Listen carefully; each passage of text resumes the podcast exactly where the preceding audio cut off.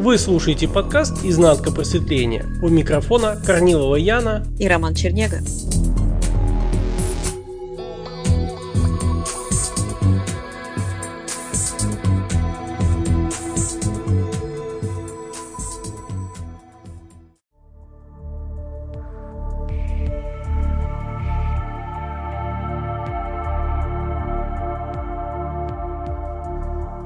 Почему мы записываем маленькими кусочками? Потому что это большая работа. Большая работа для того, кто слушает это. Потому что слушать надо обязательно именно в наблюдении за собой слушающим. Иначе ничего не уловить будет просто-напросто. Я с тобой соглашусь. И единственное, что здесь еще один добавлю. Есть, знаешь, есть такое выражение, опять библейское, «несправедливы пути Господни». То есть я бы сказала, есть сакральность назначения вот резонанса. То есть можно до конца не понимать, как это устроено, как это функционирует, как это работает, но тем не менее резонанс, он сделает свое дело. И я, я бы даже не советовала человеку сильно напрягаться, если не резонирует. То есть если это не его, то лучше пройти мимо. Если что-то действительно человек уловил, вот тогда, да, слушайте, копать. То есть я бы не стала сделать из этого какое-то задание, слушайте, слушайте, слушайте, и вы что-то тут уловите. Надо слушать то, как ты слушаешь. И в принципе, ты тоже об этом сказал. И если человек уловил что-то вот именно в ощущении, когда он слушал, может быть, многое непонятно, но он должен почувствовать, каково ему. Его у него стало больше, ему стало спокойнее, ему стало как-то надежнее после услышанного. Или наоборот, он почувствовал себя такой тотальной жертвой, что все, все от него ничего не зависит, он брошен, надо куда-то бежать, надо приткнуться к кому-то великому, мощному, сильному – я могу сказать только со своей э, колокольни, что я искал очень долго и с самого детства и перебрал кучу-кучу всего. И будучи на ретрите у Артура Ситы, как раз я начал читать твои посты. И потом, когда мы созвонились, и вот тогда был вот это вот такое было, да, это даже резонансом не назовешь, это нечто иное, что вот это вот как бы точка – вот оно. Угу. И вот уже не было никаких ни сомнений, ни чего-то еще. Нет сомнения, потом личность создавала. Давай сбежим, давай мы тут узнаем еще больше. Это, это, это просто этап. Это что-то еще. Но было нечто другое. Была такая внутренняя точка. Эта точка одновременно, и это старт. И вот этот резонанс угу. как бы и не опишешь словами. Но если наш слушатель его именно почувствует, то он его ни с чем не спутает. Безусловно, потому что есть что-то, что зашито в человеке, и он все равно с этим соприкасается. Он может даже не знать, как это устроено, но он это обязательно почувствует. Точно так же, как человек не знает, как толком функционирует дыхание и так далее, да, всю эту систему органов, которые перетекают одно в другое и с этим взаимосвязано. Но тем не менее он дышит. Так и здесь. Сущностно, если человек начинает становиться таким прислушивающимся не к мысли, а вот к этому ощущению себя, оно его тоже выведет как нить Ариадны. И резонанс, я говорю, это такая сакральная, сакральный процесс, сакральное назначение. И, возможно, человек, просто доверившись этому, выйдет именно туда, куда ему нужно выйти, то есть к самому себе, а не к кому-то, к чему-то, к чужим авторитетам.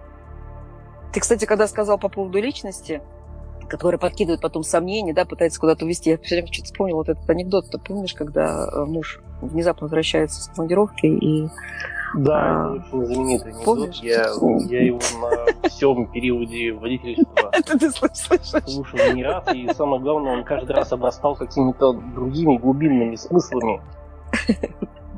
Ну, то есть, когда личность, смотри, это свидетельствует. То есть, тот человек, который говорит о том, что вот я еще пойду поищу, еще пойду поищу. Это как тот самый муж, который ищет любовника да, в, в спальне вообще во всей квартире у своей жены, внезапно вернувшись из командировки, он ищет, ищет с желанием что-то сделать с этим, такой полной решимости, мужества, там, да, агрессии. И когда он натыкается на какого-то амбала в шкафу, он говорит, я пойду еще где-то поищу, там, да, на кухне или на балконе. Так и здесь личность, когда она хочет трансформации духовности, какого-то прозрения, просветления, она играется с этим. И когда она по факту начинает соприкасаться с алгоритмом трансформации, с чистотой именно трансформации обнуления, то, естественно, она говорит, не-не-не-не, пойдем поищем где-то что-то еще.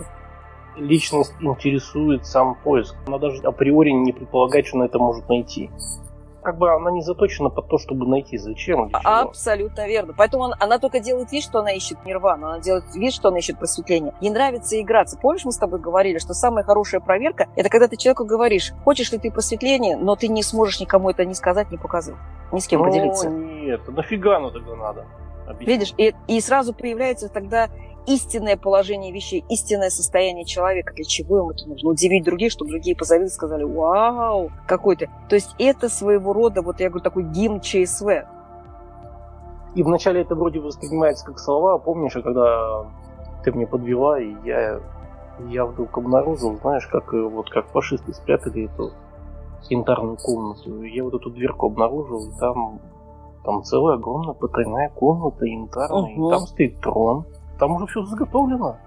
Для того, чтобы сидеть и вещать, что я просветлел. А нафига тогда? Личности это не надо. Зачем это просветление вообще нужно? Для чего? Это как геморрой, как бы не самому посмотреть, не друзьям показать.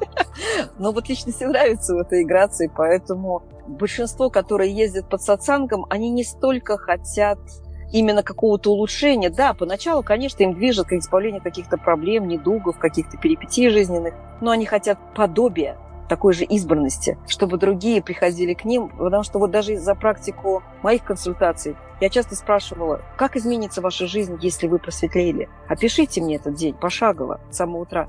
И все это сводилось к тому, что нет, просто встать, просто умыться, почистить зубы, позавтракать, выпить кофе и пойти на работу. Нет, это не входит в план. То что-то должно быть такое вау. И когда человек начинает туда смотреть и видит, что там никакого вау нет и не будет, мы даже, помнишь, с тобой разбирали, взять, например, прожить э, в теле так называемого даже гуру, да, который организовывает сатсанги, выезды, семинары, ретриты, неважно что. Это только на первый взгляд кажется, что как это классно. Помнишь, есть такая известная притча, у Анами Бабы спросили, почему вы не имеете учеников? И он говорит, зачем? Чтобы они однажды поимели меня? Сидят ведь собаки. Нет, не в том плане, а в том, что ты больше не свободен. Это как, знаешь, как актер, как певец зависит от публики от зрительного зала. А тут на самом деле все очень просто. Можно зайти, вот, их много расплодилось гуру мастеров, зайти на любой там сайт любого гуру мастера, посмотреть его расписание. И вообще тут возникает вопрос, а он сам-то у себя есть? А вот главное, что этот вопрос не возникает у него. Да, у него он не возникает. На самом деле он наркоман только в обратном. То есть они наркоманы друг для друга сидящий у него на сатсанге, и он ведущий сатсанг. Он без них не может. От ними он тоже копыта откинет, так же, как и они. Но они могут другого на самом деле найти, а вот ему-то будет сложнее. На самом деле здесь человек, который мнит себя или выдвигает себя как гуру, как мастер, как кто-то еще, он э, фактически действительно образует такой, знаешь, венец, такой э, эгрегора, да, такую воронку во главе которой он стоит. То есть фактически он потом становится движущей силой, батарейкой этого эгрегора. Он уже не может остановиться. Он уже не может, как сказать, жить для себя, жить с собой, просто жить обычную жизнь. Он должен будет жить паствой. Напоминает, знаешь, была реклама Энерчайзера, где вот про зайца. Как бы один заяц дольше другого работает. Тут дело-то не в том, что один дольше другого работает, а дело в том, что сам заяц себя по-другому не видит вообще, кроме как работающим так, от батарейки. Знаешь, почему-то сейчас слушала, я не знаю, в тему она или нет, но почему-то мне очень хочется вспомнить вот эту канадскую рекламу, которая меня очень порадовала и очень тронула до глубины души. Знаешь, такой невзрачный на плакате, на большом таком стенде невзрачный парень. Там написано было, раньше я был одиноким с тусклыми безжизненными волосами. И там такой нарисован шампунь, и написано было, а теперь я просто одинок. Если перевести на тему гуру, то вот как бы раньше человек был одиноким без гуру, а теперь он одинок ну, после гуру. То есть его не было у себя как, как до встречи с гуру, и уже точно не будет у себя после встречи с гуру. Это тот же принцип, знаешь, стремянки, когда я вот говорила, что если стремянка, она достала свою ногу, то она устойчиво стоит независимо, есть поблизости стена или забор или нет. Но если у стремянки обе ноги сложены, и она может находиться только в положении наклона, прислонившись к чему-то, то вот это вечный образ жертвы. Всегда нужен быть кто-то, какой-то гуру, авторитет, за которым человек пойдет. Но, увы, он идет не за человеком, не идет не за гуру, он идет за своей иллюзией о чем-либо ком-либо. Которую он сам же себе и создал. Да. А как по-другому он в данной реальности, где не проявлено становится проявленным, может это прожить? Он создает кино из себя. Это знаешь, как, как паук, который ткет паутину. Он ее вытаскивает из себя и по ней же передвигается. Да, ну, с пауком-то полегче. Я пока не видел ни разу, чтобы паук сам уже попался в свою паутину.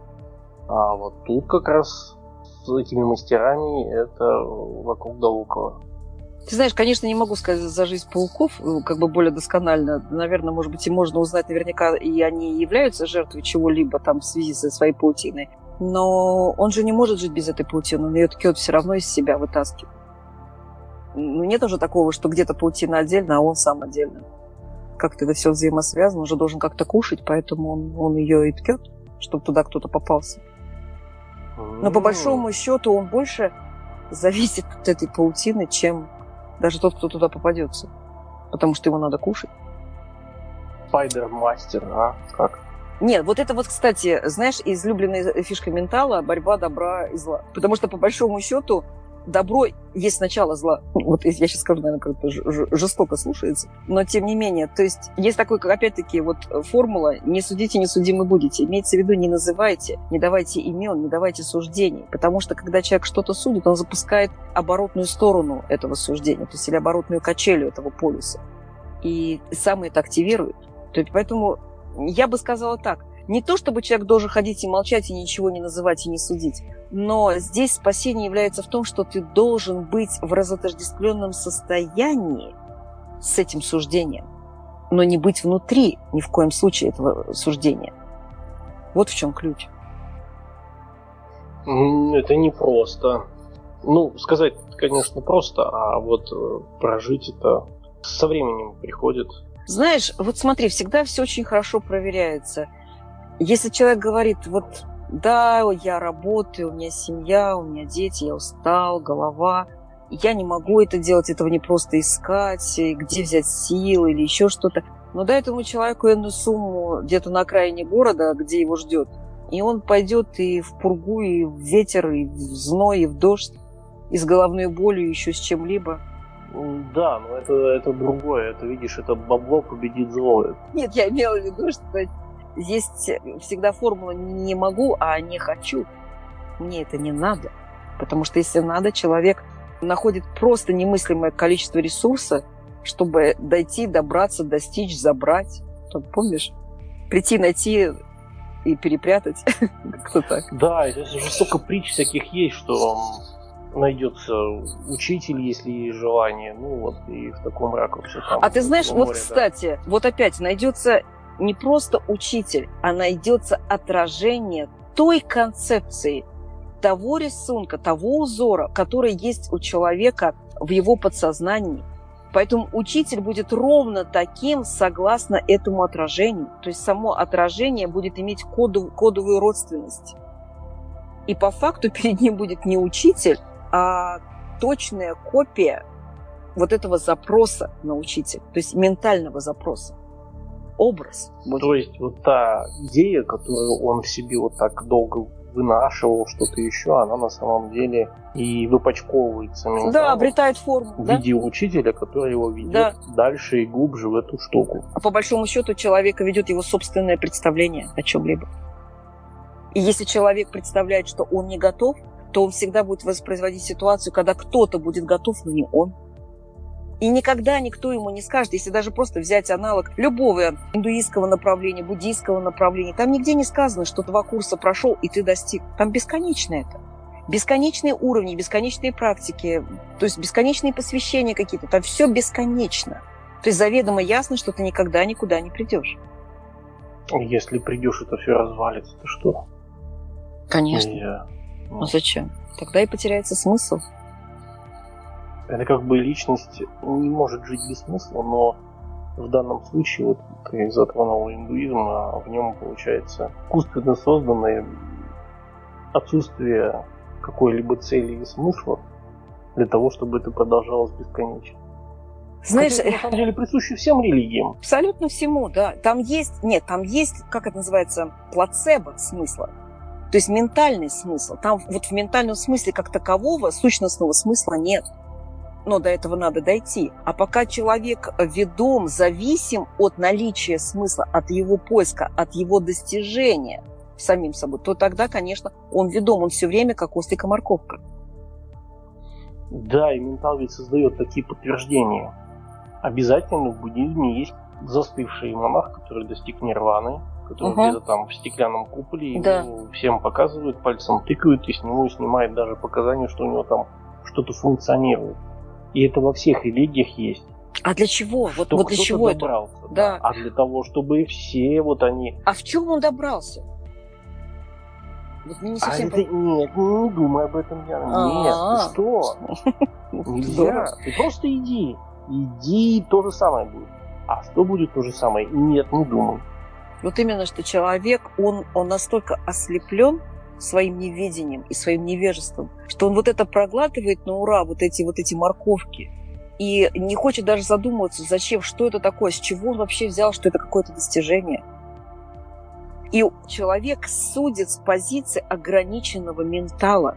Ментал может предложить, я еще раз говорю, это как кукурузник, который летает над какой-то маленькой деревушкой. Ты можешь всю жизнь летать над этой деревушкой и не представлять, что есть какие-то другие места, какие-то океаны, горы, там, не знаю, что-то еще, реки или озера. И все твое представление о мире может сложиться только с высоты вот этого кукурузника и вот этого охвата диапазона. Вот так работает ум. Он обрабатывает только ту территорию, которая подвластна личности. А, соответственно, чтобы иметь доступ к прозрению, доступ к запредельному, ты должен разотождествиться, выдвинуться с территории личностного, но выдвинуться не ментально, не в мыслях, не в голове, а сущностно собой. И вот об этом будут наши подкасты. Те, кто резонирует, как говорится, добро пожаловать. Не резонирует, то, как говорится, счастливого пути.